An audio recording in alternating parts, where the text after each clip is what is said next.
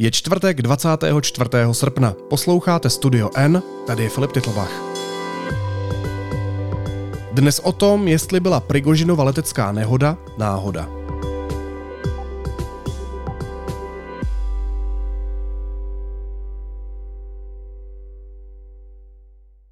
Begin with breaking news. Russia's state media now confirming that Wagner mercenary group leader Yevgeny Prigozhin has died. Majitel Wagnerovců je po smrti.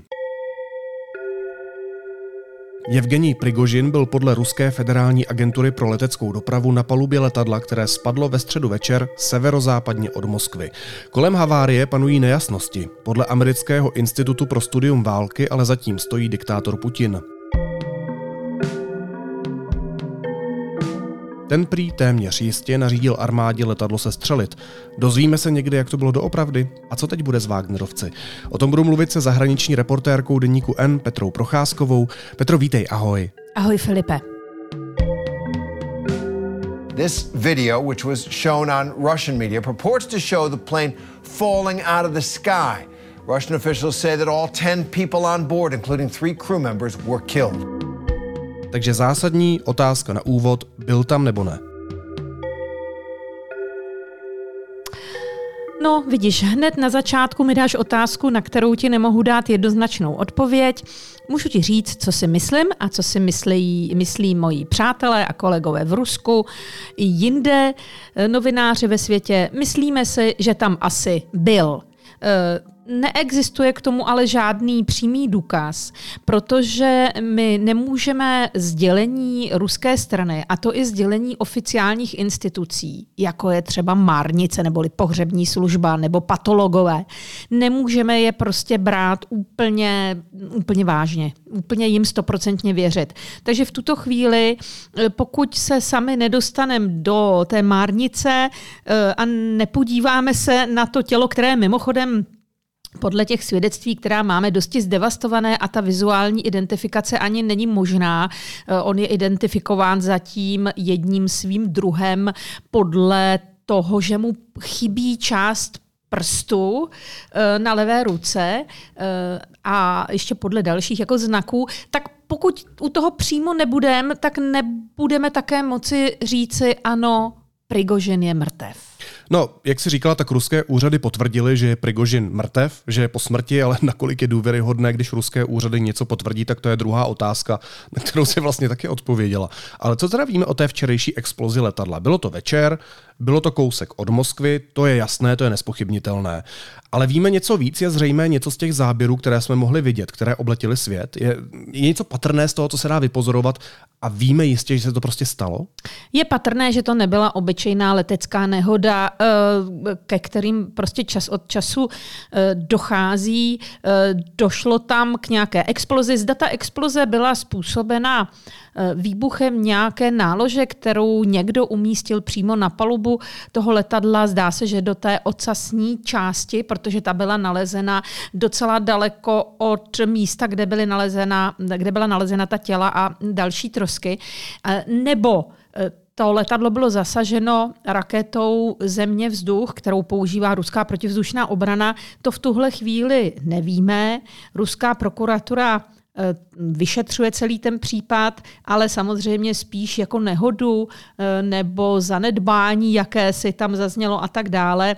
Ovšem i ruská oficiální média tentokrát, taková média jako Komersant, které je prokremelské a dokonce i ruská státní televize, eh, tak naznačují, při nejmenším naznačují, že to letadlo zkrátka nespadlo kvůli technické chybě. Takže podle mého názoru se tím ani nikdy, tím vysvětlováním ani nikdo moc nebude, nebude zabývat a mm, všichni přijmou ten fakt, že zkrátka letadlo není, Prigožin není a tím je celá věc uzavřena. No a ty si ale použila plurál. A ty se řekla, že byla nalezena těla. Kdo další v tom letadle seděl, kromě zřejmě Prigožina? Eh, kromě zřejmě eh, Prigožina tam seděla ještě jedna i nám hodně známá osoba, eh, a to je Dmitrij Utkin. On je známý především proto, že právě ta jeho přezdívka Wagner dala název celé té dnes jedné z nejslavnějších vojenských formací nejen v Rusku, ale i na světě. Wagnerovci jim říkáme, je to právě podle něho.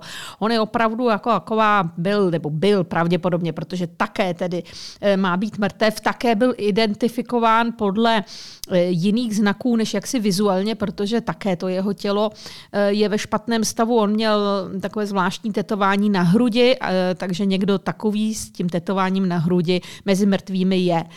Tito dva muži představovali útky na Prigožin, představovali naprosté jádro, dřeň, kořeny i plody Wagnerovců. Bez nich Wagnerovci nejsou a nebudou již Wagnerovci. Takže zavraždit je oba najednou je, eh, když budeme cyničtí, majstrštyk. Eh, mně tedy je zvláštní, že byli oba tak málo obezřetní, že si jednak sedali spolu do letadla a jednak, že vůbec si sedali do letadla a létali nad ruským územím a že vůbec se do Ruska vraceli a eh, eh, vystavovali se tak úplně jednoznačnému nebezpečí likvidace, ale to už je jiná věc, to už jsou velké spekulace. Tito dva plus jejich bodyguardi, plus kameraman Prigožinův, který natáčel velmi často takové ty slavné záběry, které známe ze sítě Telegram. Tam Prigožin pobíhá po frontě a něco vykřikuje nebo vyhrožuje velení e, ruské armády, plus samozřejmě e, členové posádky. Celkem 10 osob. No a tenhle majstrštyk, těch 10 osob a ti dva hlavní, možná úplně zbytečná otázka, ten má na svědomí kdo? tak zase nemáme žádné přímé důkazy, ale e, takováto akce e, na dohled od Moskvy, protože ta tverská oblast sousedí s moskevskou oblastí, je to centrální část evropské části Ruska, e, to podle mého názoru není možné bez vědomí a bez jaksi přímého příkazu Kremlu. Já jsem teď opatrná i s tím Kremlem, protože tolik pochybností panuje o tom, kdo a v jaké kondici je vlastně Vladimír Putin a kolik má dvojníků a tak dále, ale to je úplně jiné téma, ale opravdu člověk musí být opatrný. Ale pak, když existuje Putin, je naživu a při smyslech, tak k této akci dal příkaz, pak, když ta akce proběhla. hodně hypotetická situace. Mimochodem, já jsem teda včera viděl video, kde byl zřejmě teda asi dvojník Putina, který se koukal na hodinky na své, teď já nevím, jestli pravé nebo levé ruce, ale zkrátka na té druhé, než měl ty hodinky. On se díval na levou eh, a Putin je, a měl je na pravé, jo? Tak, tak jsou chybky. Dvojníky určitě má, ale to zase ještě nemusí svědčit o tom, že on sám neexistuje. On ty dvojníky používá zcela určitě, já už jsem o tom přesvědčená, především ve chvílích, kdy jsou blíz, blízko nějací lidé. Protože jestli si zaznamenal, tak Putin v Davu v Dagestánu, jak se objímá s, s místními občany a, a e, líbá na líčka e, místní děti, to určitě nebyl Putin. To, to byl určitě dvojník. Takže ano, dvojníci. Ale pakliže je Putin a pakliže uh, dal příkaz k té akci likvidační, uh, tak máme co dočinění vlastně dnes už vlastně s teroristickým státem, který státem, jak ho vnímáme, my má málo co společného.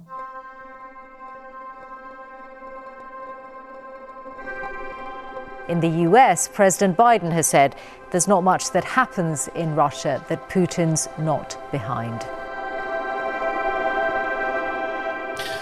Já přestoupím teda na tu tvoji uh, techniku pojmenovávání věcí uh, s takovým jako hypotetickým narrativem. Takže pakliže žije a je v dostatečné kondici uh, Vladimír Putin a zda ta těla jsou opravdu Prigožinova a Utkinova, tak měl k tomu ten Putin, který teda zřejmě žije a je v dostatečné kondici, důvod, aby toho Prigožina, který teda zřejmě spadl s tím letadlem s Utkinem, prostě zabil nebo nechal zabít. Důvodu měl mraky. Opravdu. To, dokonce mně se zdálo celkem nepravděpodobné, že by se Prigožin, kterému bylo teď 62 let, dožil nějakého vyššího věku a zdálo se mi, že je jenom otázkou času, kdy ho Putin nechá zlikvidovat. Právě je mi divné, že si to neuvědomoval sám Prigožin. Zřejmě jsem o něco chytřejší než on, ale to zase teda není tak velké umění, protože on žádný velký intelektuál eh, nebyl. Ale těch důvodů prostě byla strašná spousta. Uh, jeden z hlavních, ale když pominu takové ty pragmatické, víš, takové ty, které by napadaly nás, že třeba Prigožin zase zorganizuje nějakou spouru, nebo že tam jde o peníze, že si tam šlapou uh, třeba v té Africe, kde působil Prigožin a vydělával obrovské peníze, že tam je nějaká konkurence zase od jiných blízkých přátel Putina. To všechno by byly důvody pragmatické a ty ano, určitě hrají roli.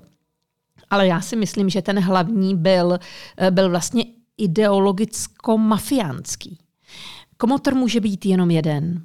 Eh, a jak se kmotrové na něčem dohodnou, to bývá vykolikování si těch území, to znáš z filmu, ne, ale když si nerespektují eh, ta vykolíkovaná území a Prigožinovi bylo vykolíkováno sympatické Bělorusko, které zjevně mu asi nestačilo v jeho ambicích. A cpal se zpátky do Ruska, objevoval se na různých akcích. On se například nadspal i na tu slavnou petrohradskou akci na to Rusko-africké fórum, kde se fotil s africkými lídry a dával tím, jako ono by to vlastně nevadilo, ale on tím dával najevo, vidíte, já jsem tahnul na Moskvu, byl jsem tady vůdce eh, povstání, pak jsem ale byl pozván do Kremlu. Tam jsme si to s kámošem Putinem vyříkali a, a já můžu normálně fungovat dál. To je úplně prostě v pohodě. Tohle Putin nemohl nechat být. E, nemohl mu zapomenout i to ponížení, e, které určitě ta vzpoura pro Putina byla.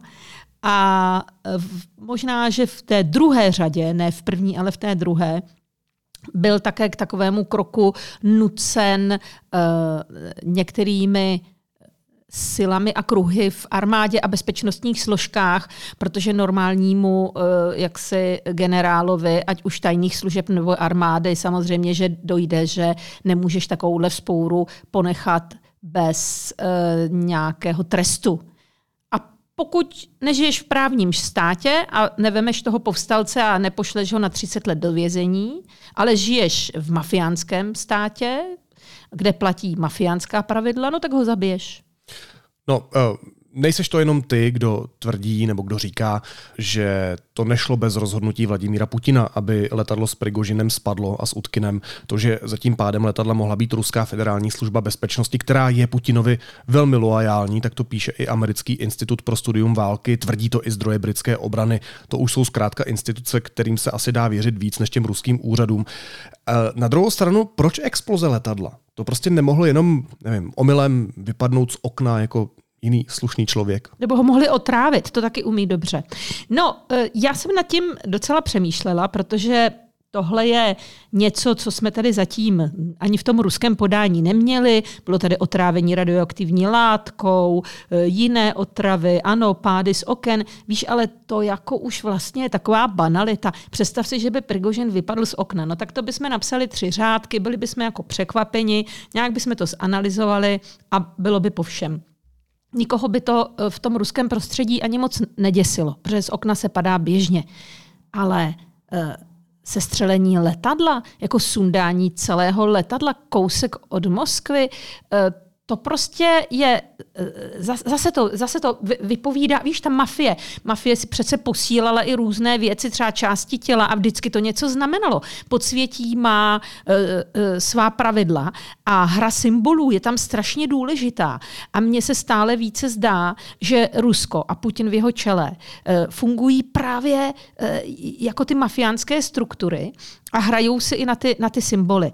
A sestřelení letadla, s celou posádkou, prostě de- deset lidí, takováhle efektní likvidace, ta zase zatřásla celým světem. Vzpomínáš si, když uh, otrávili radioaktivní látkou v Londýně Litveněnka, všichni jsme byli zděšení a už jsme si nedokázali představit nic jakoby většího.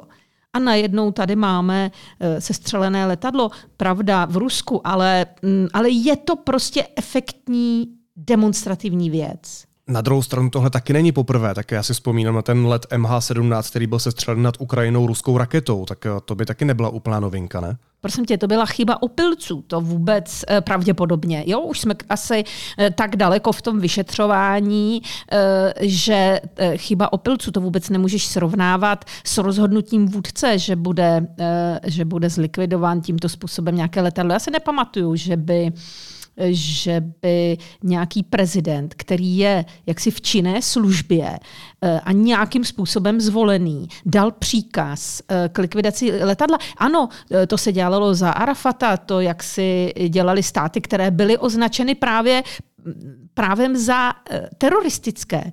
Eh, takže myslím si, že Rusko se tam teď krásně eh, mezi tyto státy zařadilo. Pikantní na tom je, že se likvidují mezi sebou ti, ti jestřáby tam v Rusku. To je vlastně pro nás zpráva vlastně pozbudivá.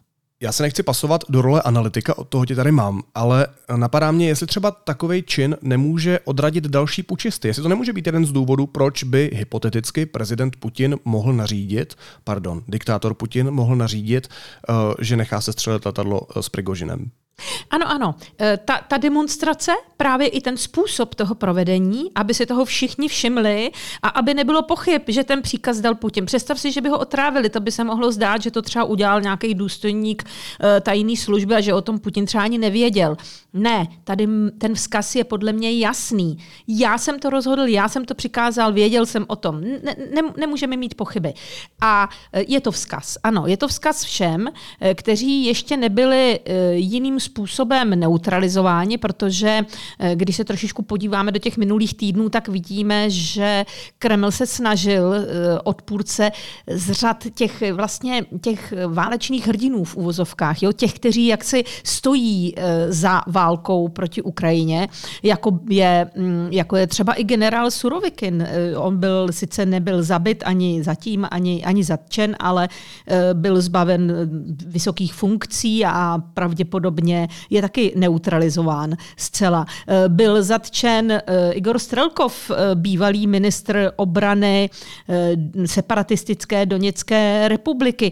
Takže to, třeba u nás to nejsou tak známá jména, Surovikin ano, Strelkov možná tolik ne, ale v ruském prostředí ano, jsou to velmi známá jména.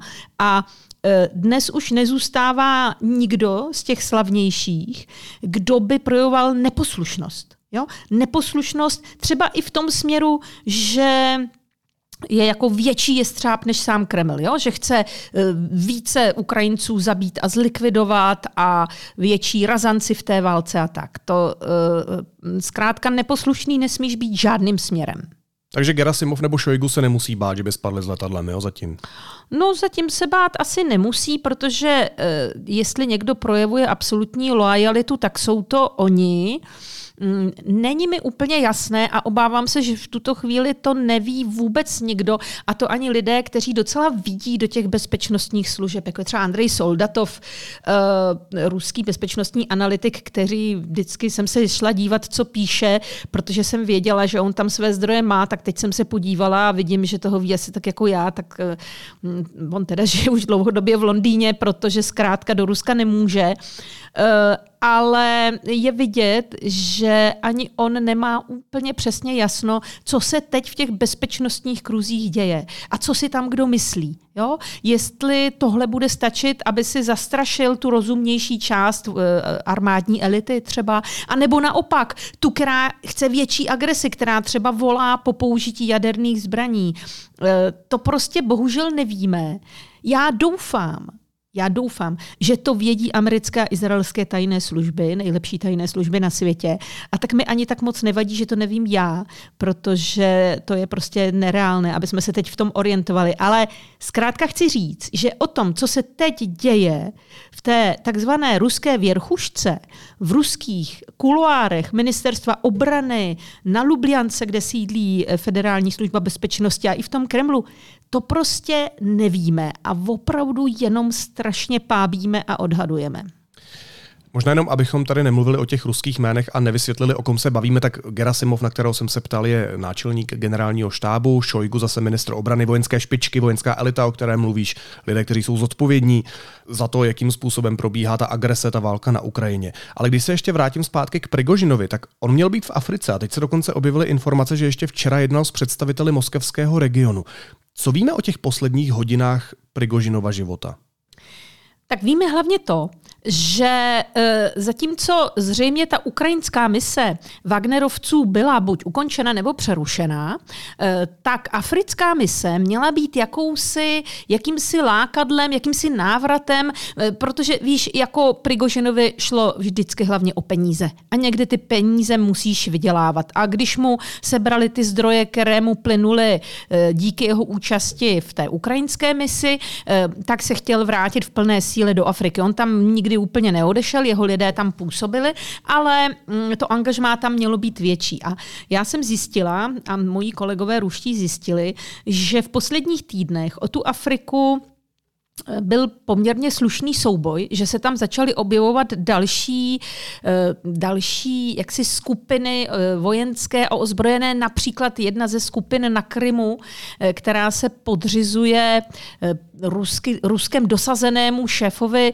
Krymu Aksionovovi, tak ta také měla zájem o nějaká africká loviště. Tam jde o to, že ty poskytneš třeba africkému diktátorovi vysoce jaksi účinnou, velice dobře vyzbrojenou a e, ozbrojenou skupinu, která chrání jeho plus třeba diamantové doly. A máš z toho e, ty desátky velice slušné. Takže ti lidé, e, ti, ti ruští žoldáci si tam vydělají stokrát víc, než i ti, kteří teď bojují na Ukrajině. Jo? Takže o to to jde.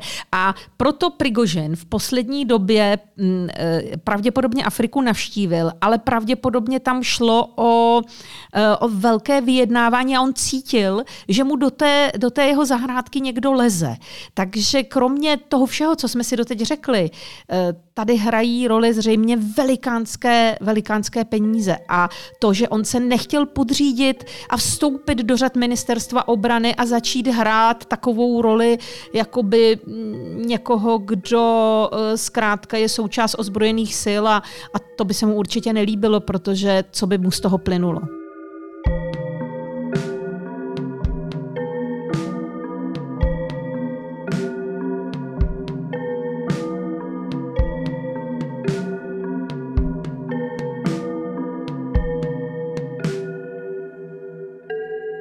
Já se tě teď zeptám na otázku, jako co by kdyby, jo? No, analyzovat věci, které se staly nebo se mohly nebo nemusely stát, je takové jako po bitvě každý generál, kromě Prigožina, ale dá se teď říct, že by měl tehdy Prigožin dotáhnout do té Moskvy, že by tam měl dojet a, a zorganizovat ten svůj půjč, zachránilo by mu to život, anebo by umřel ještě dřív, kdyby to prostě dotáhl?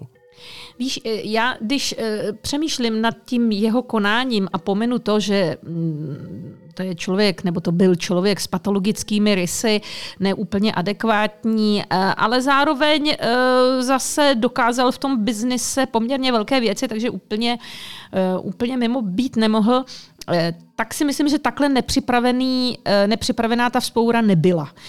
A že, protože on komunikoval, a to vlastně bylo i teď v těch dnech eh, před, eh, před tedy eh, jeho smrtí, on neustále měl dobré napojení na některé armádní kruhy. On komunikoval s některými důstojníky v armádě a měl jejich sympatie.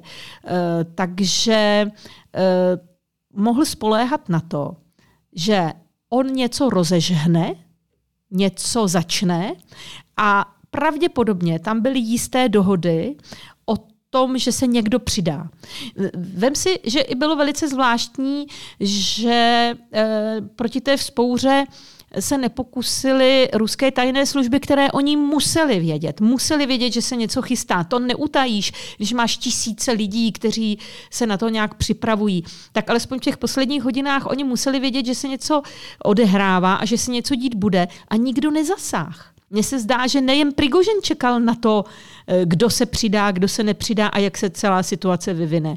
Eh, takže ano, kdyby se Prigožinovi podařilo na svou stranu strhnout část třeba armádních velitelů eh, a zvyklat i část bezpečnostních sil, třeba tajných služeb, tak by ta spoura měla naději na úspěch. Nemyslím si, že by, on, eh, že by mu to zaručovalo nějakou dlouhověkost významnou. Jo, on mohl být jako použit v té spouře jako člověk, který do toho prostě jde, protože má snížený půd sebe záchovy třeba. Ale že by se stal uh, prezidentem Ruska třeba, uh, nastoupil na trůn a Rusku vládl, to se úplně jako pravděpodobné mi to nepřipadá a možná, že by vypadl z okna. No hele, a teď, když jsou teda poměrně podstatní lidé z vedení Wagnerovců s největší pravděpodobností mrtví, eh, tak jak ta skupina bude fungovat? Rozpadne se, a nebo se naopak naštve a bude třeba ještě agresivnější? Je tohle moment, kdy Wagnerovci končí anebo kde dostávají energii do žil? Eh, víš, jako oni se můžou naštvat, jo, ale eh, především, a to je úplně jako středobod všeho, co se Wagnerovců týká, oni tam nejsou, protože by byli ruští vlastenci nebo afričtí vlastenci, milovali Afriku a zebry a já nevím co a, a chtěli prostě eh, boj, nasazovat své životy pro dobrověci. Oni jsou tam kvůli prachům.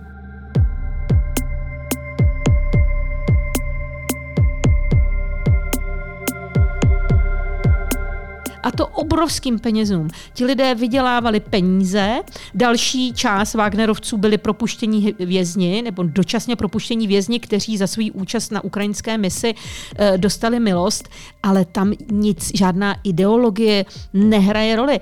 A jakmile a to se, myslím, Putinovi povedlo ještě předtím, než nechal se střelit nebo spadnout to letadlo, eh, že uřezal finanční toky.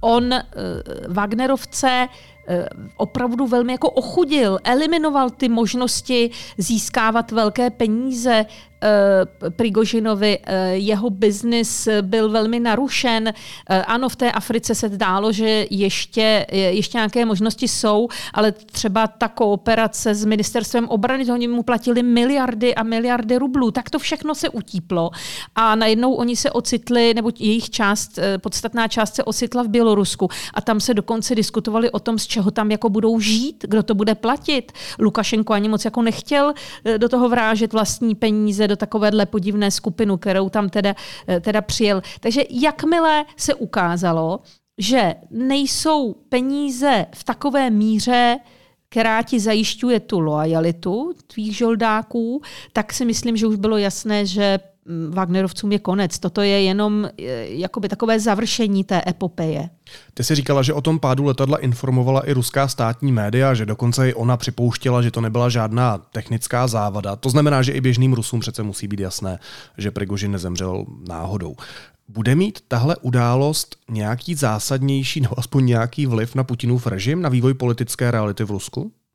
No, to je úplně vlastně nejzajímavější na tom, co se stalo. Eh, já jsem se hned vrhla do, eh, do vln eh, ruskojazyčných sociálních sítí a zjistila jsem jednu neuvěřitelnou věc, že ruská veřejnost téměř jako jeden muž, až na výjimky, přijala tehle, tenhle způsob hry. Eh, ona přijala ty zákony podsvětí za své. Eh, oni třeba někteří sympatizovali a sympatizují s Prigožinem a dokonce mu tam lidé nosí kitky eh, na, v Petrohradě, on měl kavárnu, kam chodil, která mu patřila, pak je tam to centrum Wagnerovců, tak tam lidé nosí květiny. Ale zároveň i v těch diskuzích na sociálních sítích nikde nezaznělo, že by, eh, že by prostě Putin udělal nějaký zločin, nebo že by, nebo že by tam někdo vyzýval, aby jsme se teď, jak si pojďme se stmelit proti Putinovi. Ne, oni to přijali jako souboj dvou titánů, a prostě vyhrál ten silnější a lepší. A ti, kteří prohráli, se s tím musí smířit a vlastně tak nějak přijmout tu vládu tedy toho, toho vítěze. E, to, to, to je úplně neuvěřitelné, jak ruská společnost byla připravena zatleskat tomu, tomu vítězi. Jo? Dva kmotři se chytnou pod krkem, e, ty, každý fandí někomu, No ale pak, když jeden vyhraje, tak řekneš ano, tady je vítěz a zaslouží si naší pokoru, naše služby, budeme, budeme prostě fungovat, fungovat dál, ten náš prohrál, nedá se nic dělat. A takhle reaguje ruská veřejnost. Eh, spousty lidí eh, eh, i z těch politických kruhů, třeba vnuk slavného ruského diplomata, předsedy ruské vlády v 90. letech Evgení Primakov, napsal takový zvláštní post, je velmi prokremelský člověk, on je ve státní službě dnes, napsal takový post jako oslavný o Prigožinovi, že to byl vlastně novodobý ataman a Wagnerovci novodobé kozáctvo. Eh, a že hold to takhle chodí v životě, že když se dopustíš chyby, byť si tedy ten hrdina, no tak zkrátka za to musíš pikat a, a končí to slovy, on sice přijde do pekla, ale i tam bude nejlepší. Wow. No, poslední otázka. Um, asi cynicky praktická, protože já žádnou empatii vůči Prigožinovi cítit neumím, ani to asi neumím předstírat. Ale co to znamená pro nás? Co to znamená pro Ukrajinu, že je Prigožin nejspíš mrtvý? Já myslím, že prakticky už nic moc. Eh, on na té ukrajinské frontě eh, to své už udělal. On, eh, on pomohl obsadit Bachmut, položil tam desetitisíce svých lidí, ale Bachmut je tedy teď pod kontrolou ruských sil.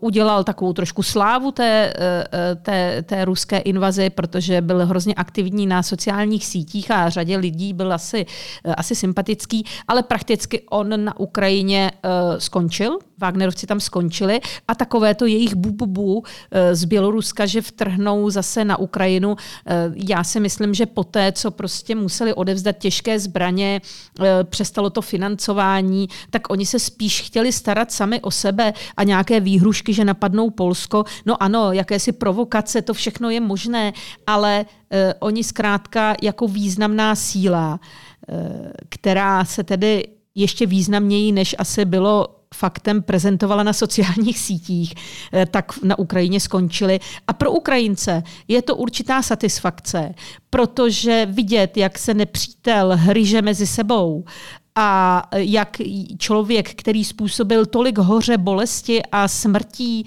na Ukrajině, eh, byl vlastními zlikvidován.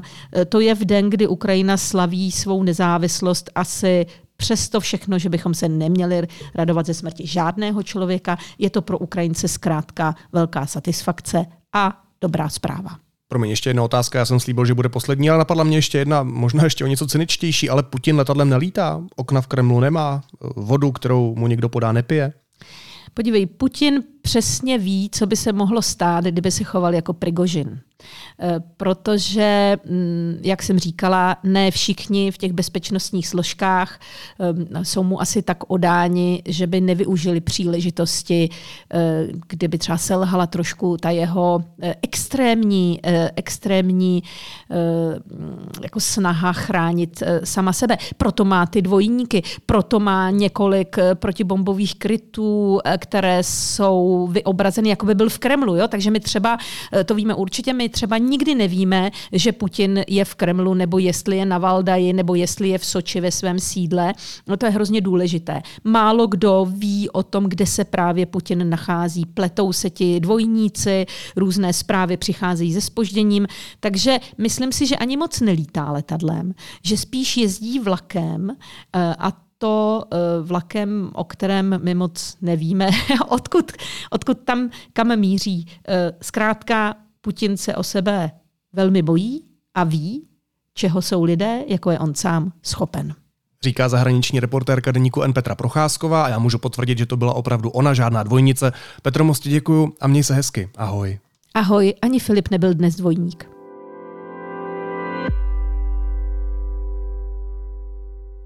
A máme tady takovou malou výzvu z redakce pro lidi, kteří volili některou z vládních stran a teď jsou zklamaní. Jestli jste to vy, budeme rádi, když se nám ozvete. Do chystané série článků deníku N hledáme vládní voliče, kteří budou ochotní mluvit o svém hodnocení Fialova kabinetu. Pokud se chcete zúčastnit, ozvěte se prosím na e-mail jan.usela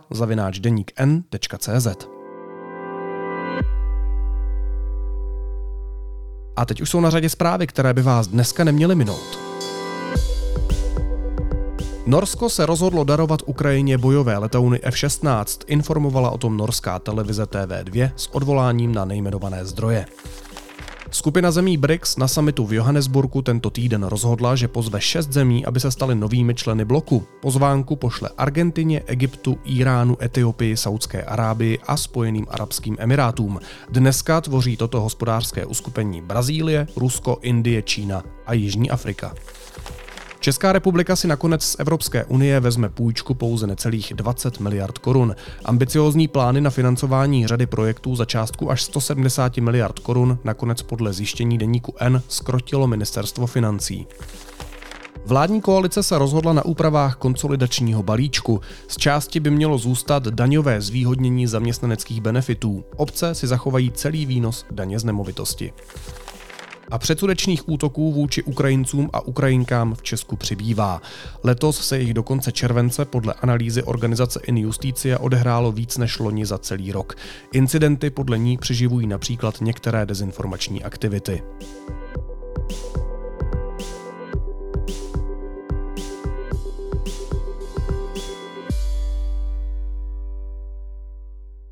A na závěr ještě jízlivá poznámka. Premiér Fiala si pozval na kobereček ministra spravedlnosti Pavla Blaška kvůli jeho setkání s Martinem Nejedlým, lobbystou s neprůhlednými vazbami v Rusku a bývalým poradcem ex-prezidenta Miloše Zemana. Dostal žlutou kartu, myslím, že všichni rozumí, co to znamená, řekl Fiala. Pískam out. Fakt. Chápu, že je Blažek klíčový člověk na hřišti a rozumím tomu, že si to chtějí vyřešit v šatně. Jenom jestli si tím Fiala nestřílí vlastňáka. Naslyšenou zítra.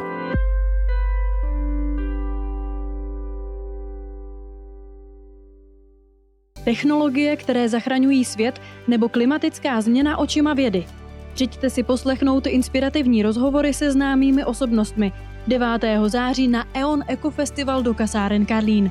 Čekají na vás workshopy, rozhovory vedené DVTV, koncerty i zábava pro děti. Festival je vyvrcholením soutěže EON Energy Globe a jeho součástí bude i vyhlášení vítězných projektů. Vstup je zdarma. Program najdete na eon.cz lomeno Ekofestival.